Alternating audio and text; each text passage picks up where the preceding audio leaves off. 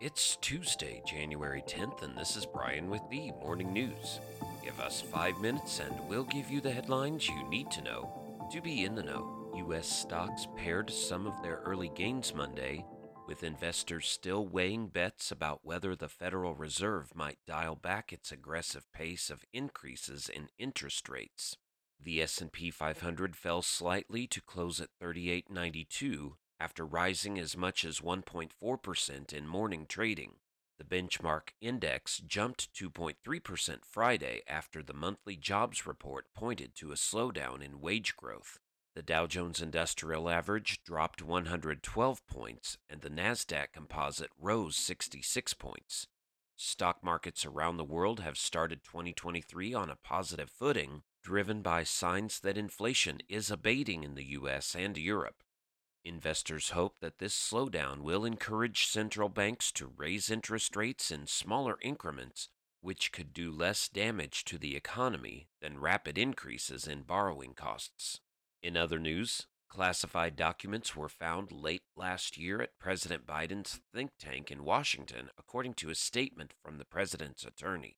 The documents that were earlier reported by CBS News were discovered in November by Mr. Biden's personal lawyers as they packed files at the Penn Biden Center for Diplomacy and Global Engagement in Washington, according to a statement by the president's attorney, Richard Sauber. White House officials notified the National Archives when the documents were found on November 2nd, and the National Archives took possession of the documents the following day.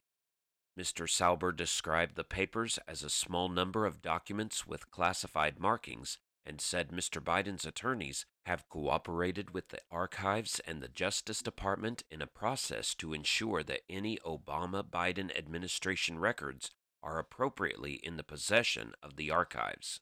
In world news, Russian forces launched an intense new assault near the frontline city of Bakhmut on Monday, while Ukrainian soldiers resisted a six month assault on the area, cementing it as a key symbolic prize in the war. Bakhmut is holding out against all odds, and although most of the city is destroyed by Russian strikes, our warriors repel constant attempts at Russian offensive there, Ukrainian President Volodymyr Zelensky said in his nightly televised address to the nation on Sunday.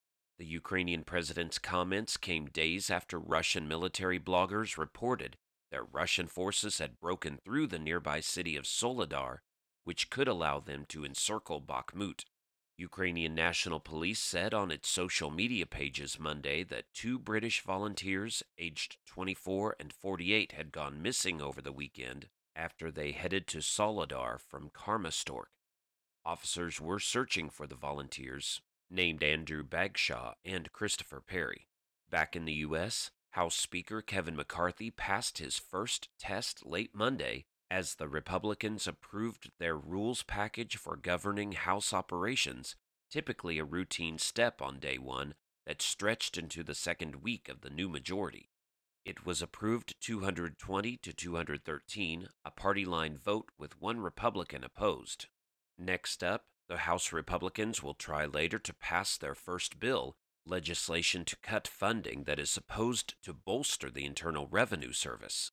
The Republicans' IRS bill ran into a snag ahead of votes because the Budget Office announced that rather than save money, it would add $114 billion to the federal deficit. And Earth's protective ozone layer is slowly but noticeably healing at a pace that would fully mend the hole over Antarctica in about 43 years, a new United Nations report says. Airborne chemicals that destroy ozone are now declining for the first time, helping to repair the atmospheric layer that protects humans from the sun's harmful ultraviolet rays. The ozone layer has been fragile for decades as the result of chemicals used as refrigerants and propellants that destroy ozone, a compound made of three oxygen atoms. The report states that researchers found a significant thickening of the ozone layer that absorbs ultraviolet rays and prevents them from reaching the Earth's surface.